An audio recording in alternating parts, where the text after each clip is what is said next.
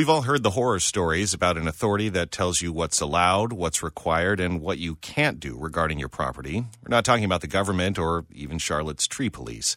We're talking about private authorities empowered by the government. They are homeowners associations, and they're the topic of WFAE's Public Conversations Forum tonight in Davidson.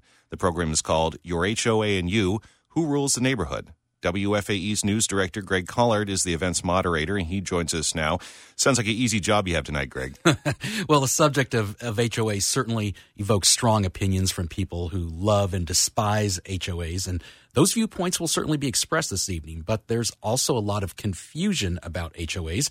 What are the rights of homeowners, for example? How easy is it for HOAs to impose fines, uh, file liens, and initiate foreclosure proceedings if you ignore those fines or don't pay your HOA dues. I live in an HOA, for example, and I must confess there's a lot I've learned in preparing for this forum.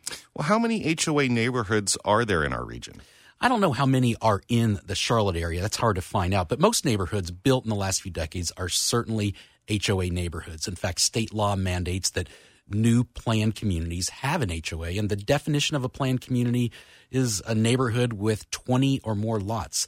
Statewide, there are nearly 13,000 HOA neighborhoods, according to the Community Associations Institute, and about 6,400 in South Carolina. Local governments like them to an extent in that these neighborhoods provide property tax revenue and reduce the local government's responsibility in providing some services that residents pay for through dues. And tonight, we'll certainly address the role government has and doesn't have in regard to HOAs. We'll also discuss legislation that's passed in recent years to address concerns about HOAs and proposals to improve or hurt them, depending on your point of view. All right. Thanks, Greg. Thank you.